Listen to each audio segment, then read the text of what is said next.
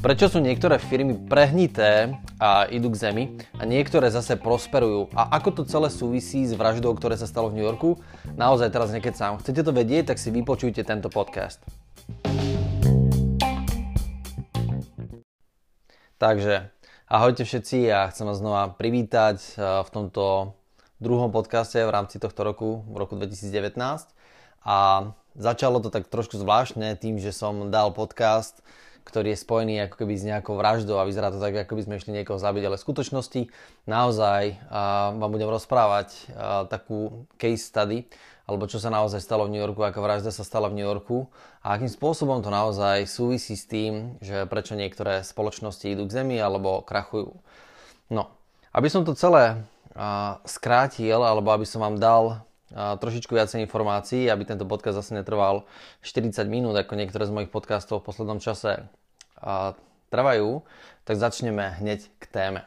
A teraz naozaj, stala sa vražda v New Yorku, bolo to relatívne dávno, v nejakom roku 1964 a si poviete, OK, však vraždy v New Yorku asi nie je nič ojedinelé, a keď fakt je taký, že tá kriminalita v New Yorku je teraz ďaleko, ďaleko nižšia v roku 1964, asi tá vražda nebola až taká netypická vec. Neviem, aké sú štatistiky, ale keď si pozriete už tie štatistiky kriminality teraz, tak človeku by sa nechcelo ísť moc ani na ulicu. Ale každopádne v roku 1964 bola zabitá a teraz to skúsim vysloviť správnym spôsobom, lebo to je také zvláštne meno, ale volala sa Kitty alebo Catherine Genovese, hej, ako Genovese sa to číta nejakým spôsobom. A a táto Kitty, tam možno nejde ani o to, že, že bola zavraždená, samozrejme, že mi je ľúto, že sa také niečo stalo, ale to zvláštne na tom, ako sa to celé udialo a čo sa tam vlastne naozaj stalo v rámci tej danej situácii. Tá zvláštna vec bola celá v tom, že táto Kitty alebo Catherine bola zavraždená takým spôsobom, že ju, že ju jeden muž dobodal. A zase nič zvláštne, ale to, akým spôsobom ju dobodal, tak to bolo zvláštne. Dobodal ju takým spôsobom, že prenasledoval ju po ulici 35 minút s tým, že od prvého ako keby bodnutia po tým, kým ju usmrtil, prešlo 35 minút. A celú túto vraždu videlo 38 ľudí a cez svoje okná sledovali, čo sa deje 35 minút sa to celé odohrávalo, kde prvýkrát ten vrah ako keby na ňu zautočil. Ona začala kričať, začala panikáriť, niekto zasvietil okno, ten vrah sa zlakol, utiekol, potom ju prenasledoval, našiel ju druhýkrát, znova ju bodol, zase sa rozsvietilo okno, zase proste nejakým spôsobom vyplašil sa, až kým tretíkrát po nejakých tých 35 minútach ju naozaj neusmrtil čo je samozrejme, že hrozná vec, ale to hrozné na tom to, že 38 ľudí reálne cez okná sa prizerali tej vražde a nič s tým nespravili. Čo je celkom bizarná vec a teraz si poviete pre Boha, že čo to boli za ľudia alebo aká to bola štvrť, že či to neboli tiež eh, kriminálnici, ale eh, v skutočnosti sa ukázalo neskôr z vyšetrovania, že to boli obyčajní bežní priemerní ľudia, ktorí v podstate nezasiahli a nejakým spôsobom nekonali. Uh, to zvláštne bolo na tomto, samozrejme, že čo, čo sa udialo, že uh, takéto, takéto veci, keď sa udejú, tak to otrasie ako keby novinami a všetci sa začali zaujímať pre Boha, ako je to možné, čo sa stalo a prečo sa udiala takáto vec, že nikto nezasiahol, nikto sa ako keby nezapojil do toho, že uh, by to zastavil. A potom to neskôr pripísali nejakým takým veciam ako, že absolútna ignorancia, alebo že bola príliš temná noc a ľudia sa báli výjsť, že to bol v podstate strach. Ale v skutočnosti stačil jeden telefonát v podstate na políciu a nikto z tých ľudí, a, alebo tá, tá, tá žena by musel, mohla do dnešného, no, do dnešného dňa už asi nie, 1964, bola to mladá žena, ktorá mala niečo cez 20 rokov, 25 rokov, mohla by teoreticky ešte teraz žiť. Ale nestalo sa to práve kvôli tomu, že, a teraz otázka prečo. A keď, keď hlbšie analyzovali ten prípad, tak prišli na jednu fascinujúcu zaujímavú vec. A tá zaujímavá vec je to, že všetci tí, ktorí v podstate sledovali, že naozaj sa toto tej žene deje, tak videli aj ostatných ľudí okolo seba, že to taktiež sledujú. A či to už bolo čisto na, na úrovni, že mysleli si, že to je nejaké divadlo, alebo či to bolo na úrovni také, že mysleli si, že niekto iný zavolal, v skutku sa naozaj stalo to, že bolo rozsvietených mnoho okien, ľudia sa prizerali a reálne nikto s tým nič nespravil, len z toho dôvodu, pretože si mysleli, že keď niekto iný nekoná, že oni konať nemusia. To znamená, že keď nikto iný nič nerobí, tak on robiť nemusí. Taktiež nič.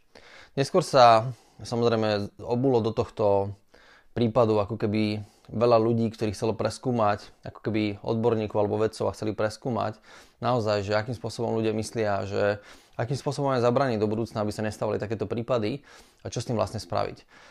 Takže začali robiť rôzne typy pokusov nad, nad tým, že začali simulovať na ulici prostredníctvom nejakých ako keby vedeckých štúdí, začali simulovať rôzne situácie, ktoré sa udiali a prišli na jednu zaujímavú, fascinujúcu vec.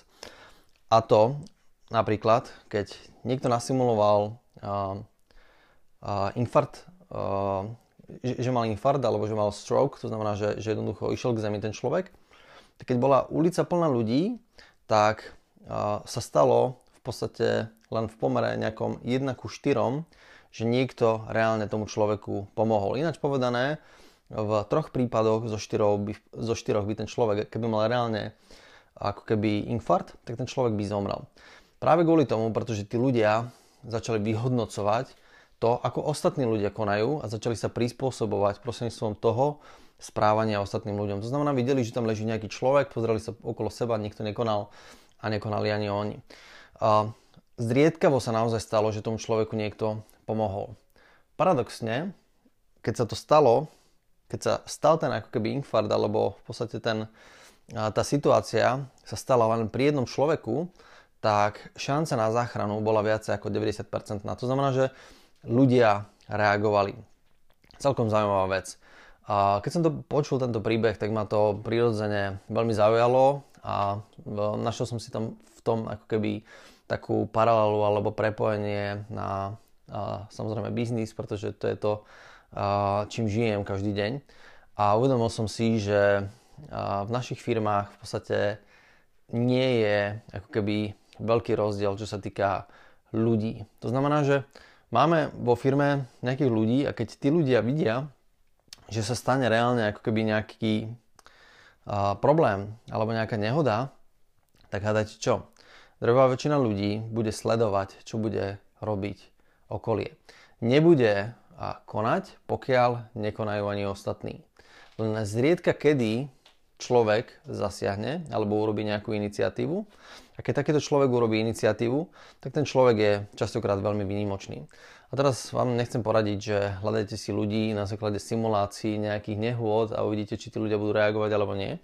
Aj keď by to teoreticky mohlo byť zaujímavé a mohla byť z toho byť zaujímavá štúdia, ale to kľúčové a podstatné je to, že treba si uvedomiť, akým spôsobom štandardne alebo bežne ľudia rozmýšľajú a čo s tým vlastne dokážeme spraviť. Keby sme to dali naspäť na tú paralelu toho, čo sa nám môže stať na ulici, teoreticky to je infarkt alebo stane sa nám nejaká nehoda. A chceli by sme naozaj zabezpečiť a zabrániť tomu, aby ľudia len tak okolo nás chodili a nikto nič by ako keby reálne nespravil. To znamená, že všetci by boli len takí, ktorí sa prizerajú. Tak to najlepšie, čo môžeme spraviť je, že by sme pridelili zodpovednosť úplne konkrétnej osobe.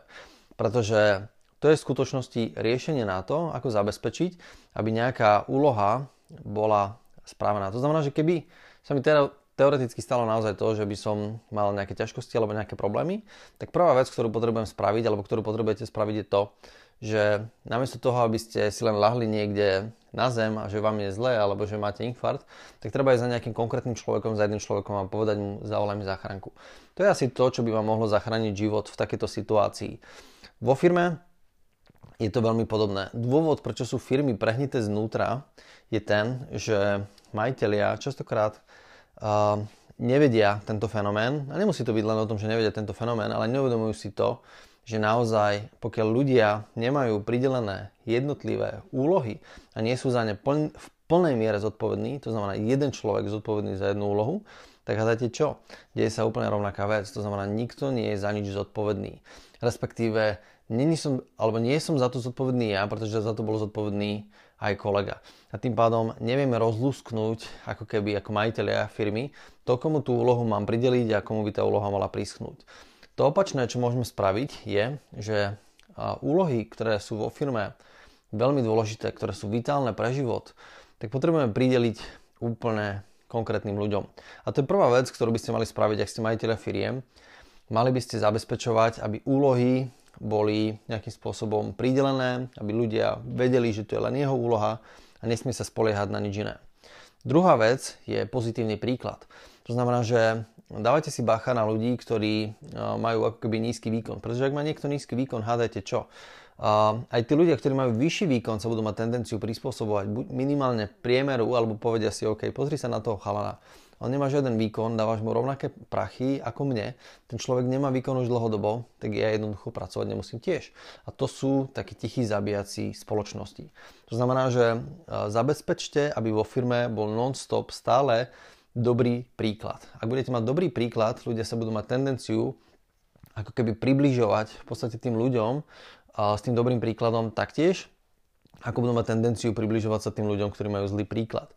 A tu sa bavíme o tom, že si treba vybrať samozrejme že správnych ľudí, ale možno ešte kľúčovejšie je nedržať tých nesprávnych v hre a poslať ich kade ľahšie a v čo najkračom čase. To vám zabezpečí, že tento fenomén, o ktorom sa tu teraz bavíme, o tej kytinej vražde sa k vám do firmy ako keby nedostane, alebo on tam svoj podstate bude, ale bude postavený na tom, že nebudú sa diať tie vraždy, ale ľudia si budú robiť ako keby tú svoju v úzokách priemernú robotu. A tá priemerná robota bude ďaleko nadštandardná, bude ďaleko lepšia ako robota, povedzme, vašej konkurencie. No a akým spôsobom sa dá použiť táto štúdia alebo tento príklad na seba samého? Ja osobne ju používam už dlho, napriek tomu, že som nepočul tento, tento podcast, teda nie ten, tento podcast asi ťažko, lebo to nahrávam, ale nepočul som túto príhodu. A používam to takým spôsobom, že a, keď si niečo naplánujem a keď obzvlášť mám nejaký projekt, ktorý je pre mňa dôležitý, tak o tom projekte nikomu nehovorím. A teraz si niekto môže povedať, OK, však povedz o tom projekte všetkým, pretože budeš mať ako keby verejný záväzok potom ten projekt ďalej naplniť. Ale ja som si všimol, že keď začnem hovoriť o tom ostatným ľuďom, tak ja keby pridelujem tým ľuďom aj nejakú mieru zodpovednosti, alebo počítam s tým, že tí ľudia sa zapoja do toho projektu a budú ma chcieť podporiť. A to je to, čo ste možno zažili veľakrát, že vám niekto ako keby zobral vietor z plachet, že ste mali nejaký nový nápad, novú myšlienku, išli ste za niekým a prišli ste na to, že vás ten človek nepodporil. A to je práve ten zaujímavý fenomén použitý v praxi, kde keď vás niekto nepodporí, ten človek neprijal tú zodpovednosť, tak tá zodpovednosť ostáva na vás. Otázka je, že či vám vtedy ten človek neukrojí trošičku z tej vašej energie. A práve preto, ja keď mám nejaký nový projekt, tak im ho nerozviniem do stavu, kedy je takmer, by som to nazval až a, nezastaviteľný, to znamená, že už viem, že nie je cesta späť, tak až v tom danom bode, keď viem, že už nie je cesta späť, niekomu o tom projekte poviem, dám nejakú informáciu vonku, práve kvôli tomu, aby moja miera zodpovednosti bola celý čas u mňa. To znamená, aby som sa nespoliehal na to, že niekto iný bude mať čiastočne pridelenú nejakú úlohu, aby som sám sa nezačal priemerovať s ľuďmi uh, v mojom vlastnom okolí. Čiže uh, Povedal som vám zhruba, zhruba ten príbeh, povedal som vám o tej, o tej New Yorkskej vražde. Verím, že si z toho viete niečo zobrať. Spôsoby, akým spôsobom, alebo, alebo ako formou to ja viem aplikovať a použiť do firmy sú uh, moje, ktoré som ja priniesol. Uh, vy si možno nájdete tie svoje vlastné. V prípade, že vás nejaké napadnú, kľudne mi môžete napísať, môžete ma kontaktovať, celkom ma to bude zaujímať, ak nájdete nejaký iný spôsob, ako to aplikovať. Za mňa osobne myslíte na to, že takýto fenomén existuje medzi ľuďmi, myslíte na to, že keď máte zamestnancov, tak sa pozerajú dookola a sledujú, že čo kto robí a čo kto nerobí a myslíte na to, že to treba riešiť veľmi intenzívne. Toto keď vyriešite a ľudia budú mať pridelenú zodpovednosť a vedia, že to je len ich zodpovednosť, nikto iný za to nie je zodpovedný. A oni to majú robiť, celá vaša firma sa môže veľmi rýchlo zmeniť a zažijete s najväčšou pravdepodobnosťou tie lepšie chvíle svojho života práve kvôli tomu, lebo budete mať okolo seba ľudí, ktorí vedia, na čom som a vy, na, čom, na čom sú a ktorí budú vedieť nejakým spôsobom plniť svoje úlohy. A taktiež vy budete vedieť na základe toho si ako keby veľmi stabilne zadefinovať svoju vlastnú pozíciu a budete vedieť sa ďaleko rýchlejšie rozvíjať. Dobre, za mňa všetko na dnešný podcast. Bol trošičku kratší, verím, že prínosný. Majte sa krásne a pekný víkend. Ahojte.